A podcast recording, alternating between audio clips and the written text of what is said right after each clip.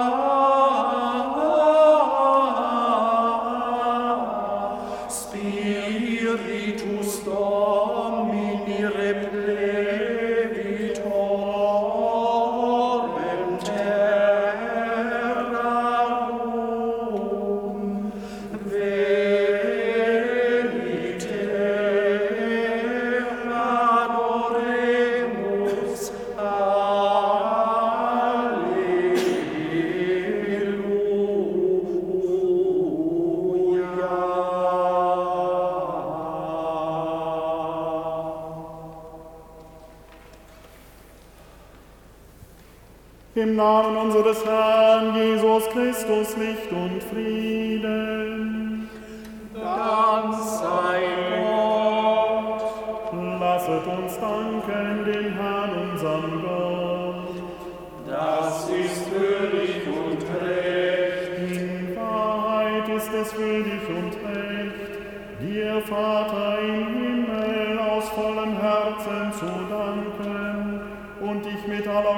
Schöpfung zu preisen.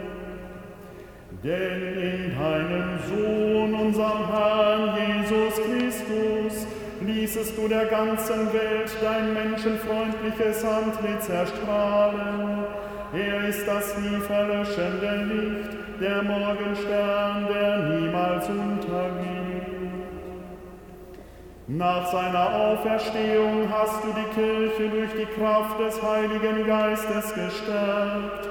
In ihm kann sie alle Zeit auf deine Hilfe vertrauen und in Not und Bedrängnis zu dir rufen. Wie das Licht sich in diese Runde verteilt hat, so sei dein Geist in unserer Mitte, um in uns zu atmen und uns mit dir untereinander zu verbinden. Dich, allmächtiger, gütiger Vater, loben und preisen wir jetzt und in Ewigkeit.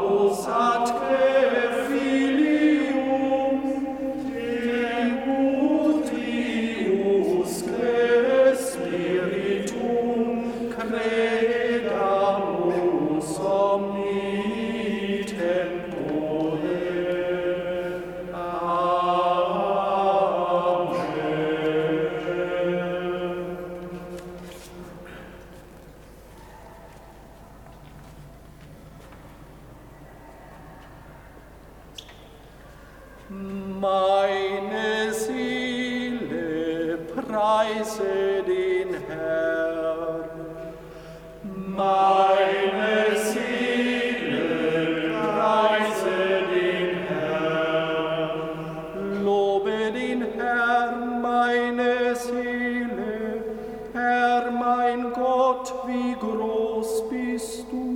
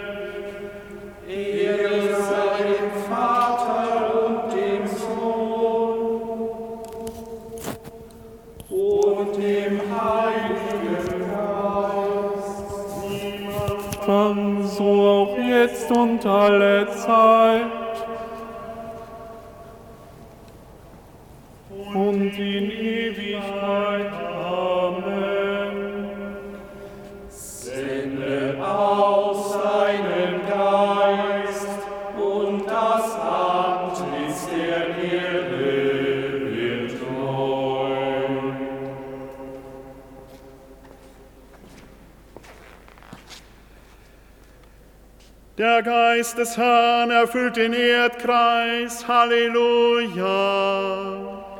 Nichts bleibt verborgen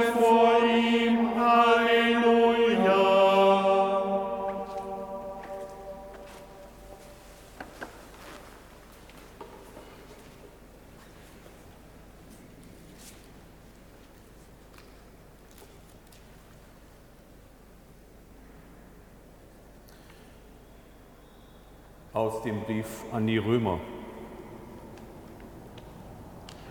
Alle, die vom Fleisch bestimmt sind, trachten nach dem, was dem Fleisch entspricht. Alle, die vom Geist bestimmt sind, nach dem, was dem Geist entspricht. Das Trachten des Fleisches führt zum Tod, das Trachten des Geistes aber zu Leben und Frieden. Denn das Trachten des Fleisches ist Feindschaft gegen Gott. Es unterwirft sich nicht dem Gesetz Gottes und kann es auch nicht. Wer vom Fleisch bestimmt ist, kann Gott nicht gefallen.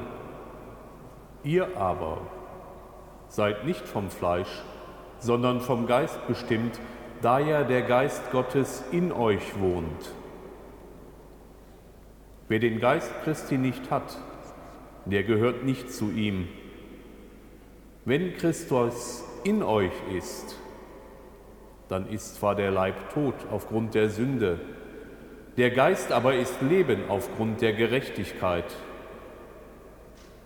Wenn der Geist dessen in euch wohnt, der Jesus von den Toten auferweckt hat, dann wird er, der Christus Jesus von den Toten auferweckt hat, auch euren sterblichen Leib lebendig machen durch seinen Geist, der in euch wohnt. Wir sind also nicht dem Fleisch verpflichtet, Brüder, so dass wir nach dem Fleisch leben müssten. Wenn ihr nach dem Fleisch lebt, müsst ihr sterben. Wenn ihr aber durch den Geist die sündigen Taten des Leibes tötet, werdet ihr leben. Denn alle, die sich vom Geist Gottes leiten lassen, sind Söhne Gottes. Denn ihr habt nicht einen Geist empfangen, der euch zu Sklaven macht, so dass ihr euch immer noch fürchten müsstet, sondern ihr habt den Geist empfangen, der euch zu Söhnen macht. Den Geist, in dem wir rufen, Abba, Vater. So bezeugt der Geist selber unserem Geist, dass wir Kinder Gottes sind. Sind wir aber Kinder, dann auch Erben. Wir sind Erben Gottes und Miterben Christi, wenn wir mit ihm leiden, um mit ihm auch verherrlicht zu werden. Ich bin überzeugt, dass die Leiden der gegenwärtigen Zeit nichts bedeuten im Vergleich zu der Herrlichkeit, die an uns offenbar werden soll. Denn die ganze Schöpfung wartet sehnsüchtig auf das Offenbarwerden der Söhne Gottes. Die Schöpfung ist der Vergänglichkeit unterworfen, nicht aus eigenem Willen, sondern durch den, der sie unterworfen hat. Aber zugleich gab er ihr Hoffnung. Auch die Schöpfung soll von der Sklaverei und Verlorenheit befreit werden zur Freiheit und Herrlichkeit der Kinder Gottes. Denn wir wissen, dass die gesamte Schöpfung bis zum heutigen Tag seufzt und in Geburtswehen liegt. Aber auch wir, obwohl wir als Erstlingsgabe den Geist haben, seufzen in unserem Herzen und warten darauf, dass wir mit der Erlösung unseres Leibes als Söhne offenbar werden. Denn wir sind gerettet, doch in der Hoffnung, Hoffnung aber, die man schon erfüllt sieht, ist keine Hoffnung. Wie kann man auf etwas hoffen, das man sieht? Hoffen wir aber auf das, was wir nicht sehen, dann harren wir aus in Geduld. So nimmt sich auch der Geist unserer Schwachheit an, denn wir wissen nicht, worum wir in rechter Weise beten sollen. Der Geist selber tritt jedoch für uns ein mit Seufzen, das wir nicht in Worte fassen können. Und Gott, der die Herzen erforscht, weiß, was die Absicht des Geistes ist. Er tritt so, wie Gott es will, für die Heiligen ein.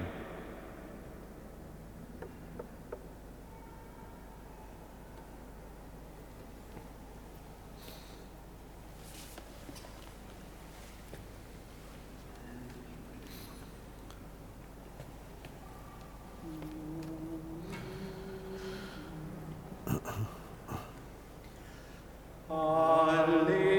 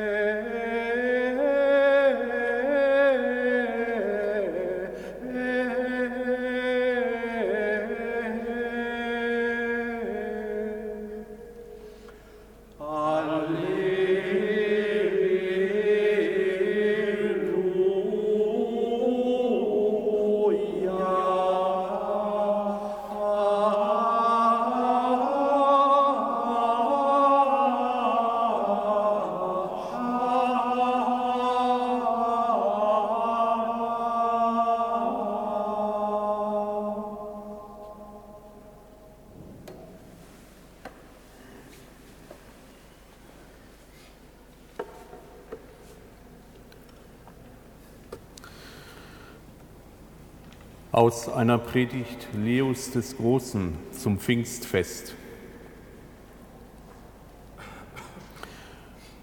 Alle, die an den Herrn Jesus glaubten, besaßen den ihnen eingegossenen Heiligen Geist.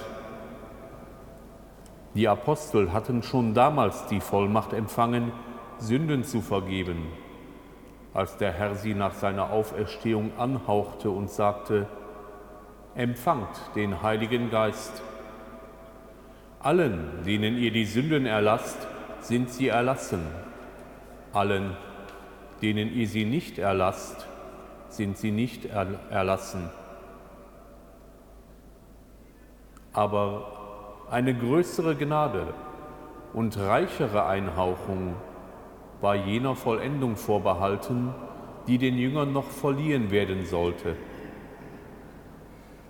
Durch sie sollten sie auch das empfangen, was sie noch nicht erhalten hatten.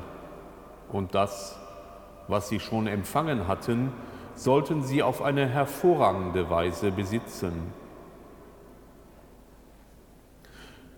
Wie ist es also zu verstehen, dass der Herr, der ihnen schon gesagt hatte, alles, was ich von meinem Vater gehört habe, habe ich euch geoffenbart, ihnen den Heiligen Geist verspricht mit den Worten, noch vieles habe ich euch zu sagen, aber ihr könnt es jetzt nicht ertragen. Wenn aber jener kommt, der Geist der Wahrheit, wird er euch in die volle Wahrheit führen. Wollte der Herr etwa sagen, er habe ein geringeres Wissen oder er habe vom Vater weniger gelernt als der Heilige Geist? Aber er selbst ist doch die Wahrheit. Und der Vater kann nichts sagen, der Geist nichts lehren ohne das Wort.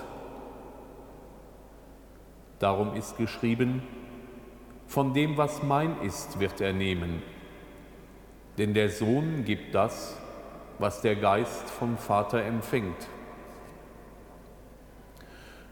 Es handelte sich also nicht darum, eine andere Wahrheit zu lehren oder eine andere Lehre zu verkünden, aber die Fassungskraft jener, die belehrt wurden, musste vermehrt werden. Die Beständigkeit jener Liebe, die alle Furcht vertreibt, musste verstärkt werden, damit sie die Wut der Verfolger nicht fürchtete. Das begannen die Apostel wirklich brennender zu wollen und wirksamer zu können, nachdem sie mit einer neuen Gnadenfülle des Heiligen Geistes erfüllt waren. Von der Kenntnis der Gebote schritten sie voran zum Ertragen von Leiden. Unter keinem Sturm ängstigten sie sich mehr, sondern mit alles übersteigendem Glauben traten sie die Fluten und Wogen der Welt mit Füßen verachteten den Tod und brachten allen Völkern das Evangelium der Wahrheit. Wir aber, die wir durch die Erneuerung im Heiligen Geist an Kindesstatt angenommen wurden zur seligen Ewigkeit von Seele und Leib, wollen das hochheilige Fest dieses Tages in rechtem Gottesdienst begehen, indem wir mit dem seligen Apostel Paulus bekennen, der Herr Jesus stieg hinauf zur Höhe und erbeutete Gefangene. Er gab den Menschen Geschenke, damit jede Zunge bekenne, Herr ist Jesus Christus, zur Ehre Gottes des Vaters.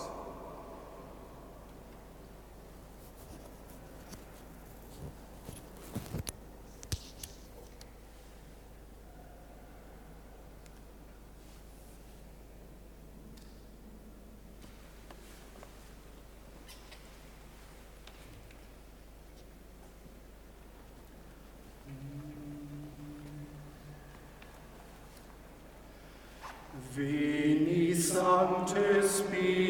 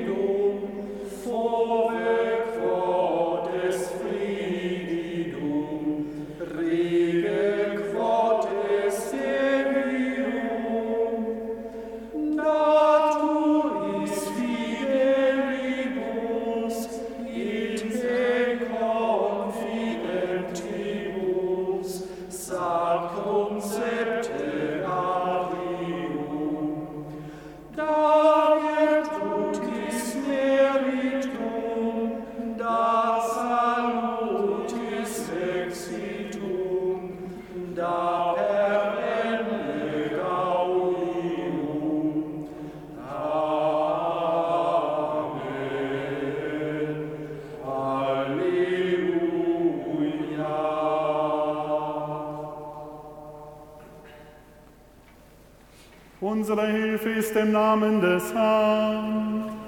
der Himmel und Erde erschaffen hat. Aus dem heiligen Evangelium nach Johannes. Ehre sei dir, o Herr. Am Abend der ersten Woche, des ersten Tages der Woche, als die Jünger aus Furcht vor den Juden die Türen verschlossen hatten, kam Jesus, trat in ihre Mitte und sagte zu ihnen, Friede sei mit euch. Nach diesen Worten zeigte er ihnen seine Hände und seine Seite. Da freuten sich die Jünger, dass sie den Herrn sahen. Jesus sagte noch einmal zu ihnen, Friede sei mit euch.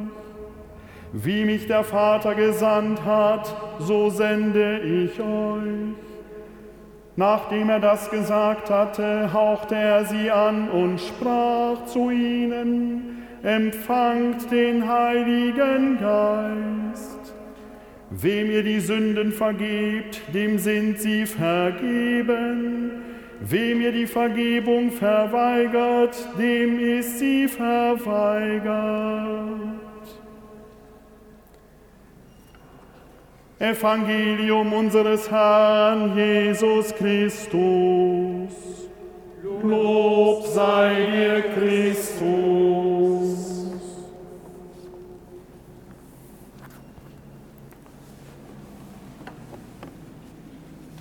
Es ist Pfingsten in einem besonderen Jahr.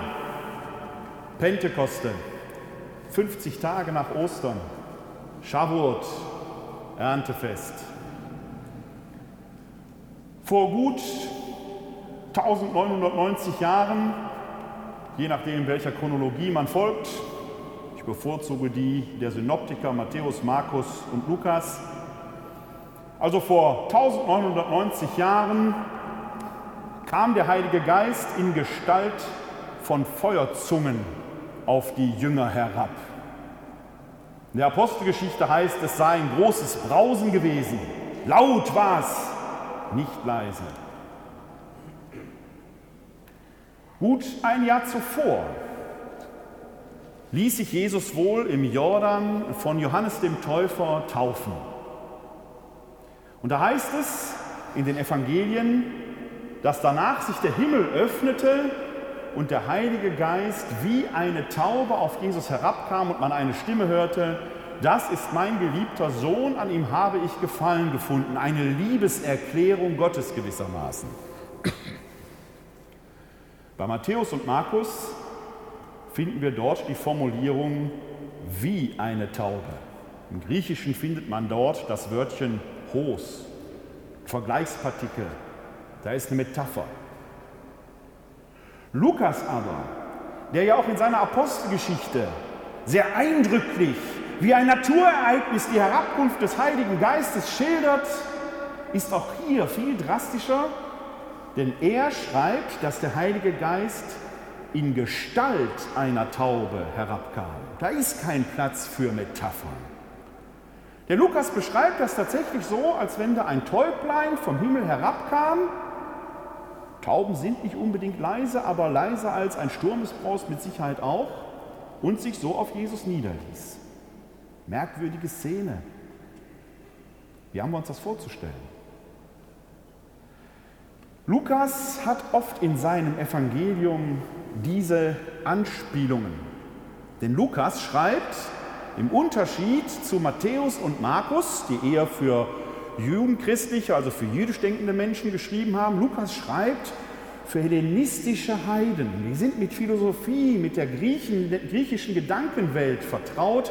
Vor allen Dingen kennen die die ganzen Göttermythen des Polytheismus, der damals unläufig war. Und eine Taube ist da ein besonderes Liebesgeschenk einer Göttin an die von ihr Geliebten. Und jetzt merken Sie vielleicht, mit welchem Humor und mit welcher Tiefe Lukas diese Taufe Jesu um die Gabe des Heiligen Geistes, der in Gestalt einer Taube von oben herabkommt, erweitert. Fast unmerklich. Aber Lukas greift diese Liebeserklärung auf, die Stimme vom Himmel, die dort erklingt, dies ist mein geliebter Sohn, an ihm habe ich Gefallen gefunden. Und es ist die Liebeserklärung einer Mutter an ihren Sohn. Denn Gott ist weder Mann noch Frau. Eine Spitzfindigkeit des Lukas? Vielleicht. Aber es ist im Neuen Testament so viel vom Vater die Rede, dass diese besondere Liebeserklärung in der lukanischen Version ihren ganz eigenen Charme hat. Und noch mehr. Denn es wird deutlich, dass in dieser Gabe des Heiligen Geistes etwas Verbindendes stattfindet, was den Vater, die Mutter, diesen himmlischen Schöpfergott mit dem Sohn, dem Gestalt, dem fleischgewordenen Wort verbindet. Das sind keine getrennten Personen, es ist ein und derselbe Gott und die Verbindung ist der Heilige Geist. So wie zwei Liebende, wenn sie sich verbinden, immer etwas Drittes hervorbringen, ein gemeinsames Projekt, ein Kind etwas Neues, das entsteht und seine eigenen Wege geht. So ist das, was aus dem Vater oder der Mutter und dem Sohn hervorgeht und die Welt, das Weltall hervorbringt und mit Leben erfüllt. Im Römerbrief haben wir vorhin gehört, dass die ganze Schöpfung seufzt und sehnt. Das ist der Heilige Geist, der in uns atmet. Diese drei, Vater, Sohn und Heiliger Geist, wie wir sie in der Dreifaltigkeitstheologie nennen, und Lukas mit dem Augenzwinkern die weibliche Komponente Gottes hinzufügt, diese drei sind ein und derselbe Gott. Wie will man über etwas sprechen, das man nicht sehen kann? Auch das hat Paulus vorhin in der Lesung ja gesagt. Hoffnung, die man schon erfüllt sieht, ist keine Hoffnung. Wie will man aber über ein Wesen, eine Entität, einen Gott reden, den man nicht wie damals die Griechen in Statuen verehren kann? Es geht nur mit Metaphern. Und als man versucht hat, diese Dreiheit, Vater, Sohn und Heiliger Geist, irgendwo in all der menschlichen Unvollkommenheit auf den Begriff zu bringen, da hat man etwas genommen, was damals alltäglich war. Kultur war zu allen Zeiten wichtig. Denn in der Kultur erweist sich der Mensch als Ebenbild Gottes, der der Natur, der Natur Gestalt gibt. Und zur Kultur damals gehörte, wie auch heute noch, das Theater. Im Theater wurden Tragödien, Komödien gespielt und ein Schauspieler oder eine Schauspielerin nahm darin mehrere Rollen ein. Und welche Rolle gerade dran war, wurde durch eine Maske signalisiert, die die Schauspielerinnen und Schauspieler jeweils vor ihr Gesicht hielten und dort hindurch sprachen. Und hindurchsprechen heißt auf Lateinisch personare. Die Person ist etwas, durch das hindurchgesprochen wird. Und dieser Begriff, diese Maske, dieses alltägliche Element gestattete es damals den Theologen, das Wesen des Heiligen Geistes, das Wesen des Sohnes und das Wesen des Vaters in drei Personen auszudrücken. Ein und derselbe Gott spricht gewissermaßen durch drei Masken. Als Vater ist er der Schöpfer in der himmlischen Sphäre. Als Sohn der Mittler, in dem das Wort in der irdischen und der universellen Welt Gestalt annimmt und im Heiligen Geist, der das ganze Weltall mit Leben erfüllt, im stillen Säuseln und im stürmischen Braus. Und jetzt sitzen wir da in diesen Zeiten und haben Personae auf, Masken. Hinter der Maske, so heißt es, verbirgt sich das wahre Gesicht. Und wenn Gott die Masken fallen lassen würde, würden wir immer ein und denselben Gott sehen. Als Schöpfer, als Sohn und als Heiliger Geist. Aber es ist noch mehr dahinter. Denn als sich der Heilige Geist in Gestalt einer Taube auf den Sohn senkte und aus dem Himmel diese Liebeserklärung des Schöpfers an den Sohn erklang, da war klar, hier sind drei eins. Der Schöpfer ging schon beim ersten menschlichen Wesen hin und behauchte es mit seinem Geist, damit es so ins Leben kam. Der Adam, männlich und weiblich. Und der Auferstandene wird hingehen, und das haben wir vorhin im Evangelium gehört, und wird die Seinen wieder anhauchen, beleben. Und seitdem wohnt der Geist Gottes in allem, was atmet, so wie wir es vorhin im Psalm 104 gehört haben. Sendest du deinen Geist aus, werden sie alle erschaffen. Nimmst du ihnen den Atem, so schwinden sie hin. Der Geist Gottes wohnt seitdem in allem, was atmet. So gibt der Geist Gottes allem seine Würde. So macht der Geist Gottes alles, was atmet, zum Wohnsitz, zum Tempel des Heiligen Geistes.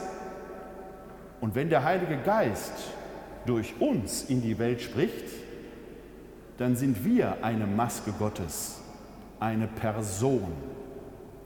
Das macht die Personenwürde aus, dass Gott durch uns in die Welt hinein strahlt.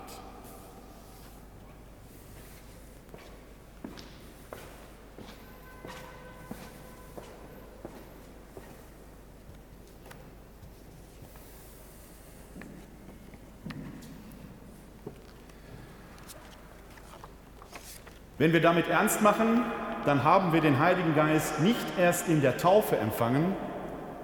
Petrus muss ja genau das lernen, als er merkt, dass der heidnische Hauptmann Cornelius den Geist Gottes schon hat und allein deshalb schon der Taufe würdig ist. Aber in der Taufe haben unsere Eltern oder möglicherweise wir selbst uns dazu bekannt, dass wir Trägerinnen und Träger dieses Geistes sind. Und als Menschen, die wissen, dass sie den Geist Gottes tragen, bilden wir die Kirche. So ist es gut, wenn wir hier am Pfingstfest uns unserer Taufe erinnern. Und in diesen Zeiten, wo wir ein wenig Nächstenliebe auch darin zeigen, dass wir trotz aller geistlichen Nähe physisch ein bisschen auf Distanz bleiben müssen, können wir die Tauferinnerung nicht so wie immer machen, dass ich Sie nach vorne bitte gleich, sondern Sie haben vor sich schon ein Schälchen mit Wasser stehen. Ich werde jetzt hier vorne das Segensgebet sprechen und an der entsprechenden Stelle, wo Sie sehen, dass ich das Wasser segne, segnen Sie bitte Ihr Wasser vor sich, um danach dann mit einem Kreuzzeichen, mit dem Weihwasser, das Sie gesegnet haben, sich Ihrer eigenen Taufe zu erinnern.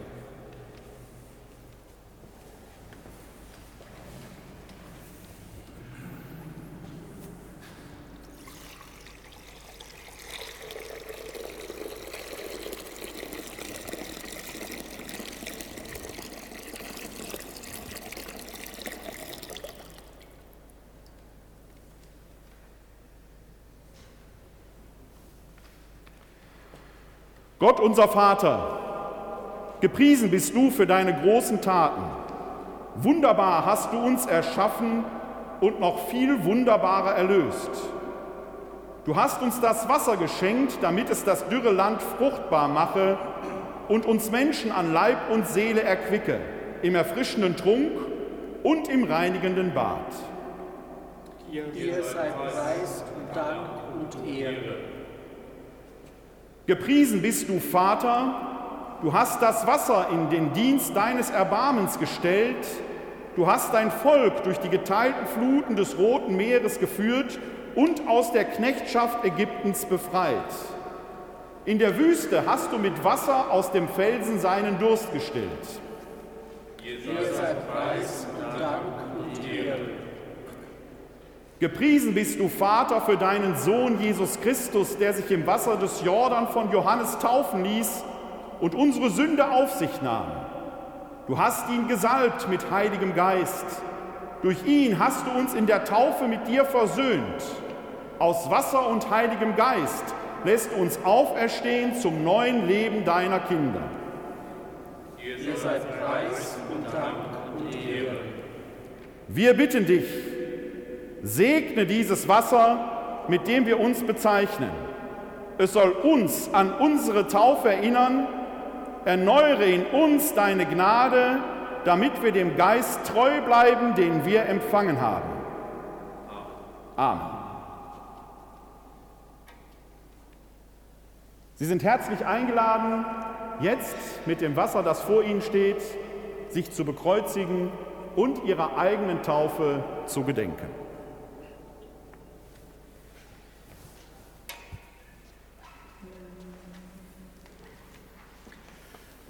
Ede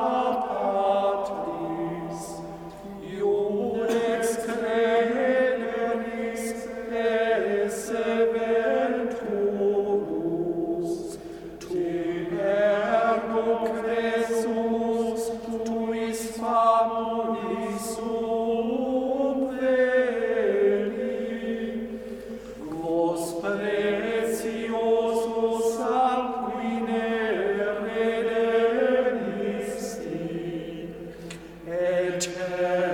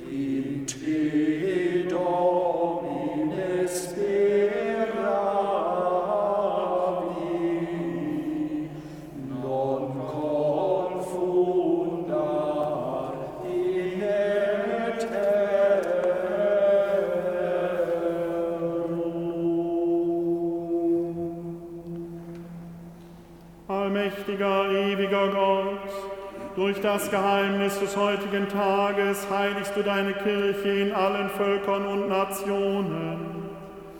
Erfülle die ganze Welt mit den Gaben des Heiligen Geistes und was deine Liebe am Anfang der Kirche gewirkt hat, das wirke sie auch heute in den Herzen aller, die an dich glauben. Darum bitten wir durch Jesus Christus, deinen Sohn, unseren Herrn und Gott, der in der Einheit des Heiligen Geistes mit dir lebt und herrscht in alle Ewigkeit. Amen. Singet Lob und Preis, Dank sei Gott dem Herrn. Ihnen allen ein frohes Pfingstfest.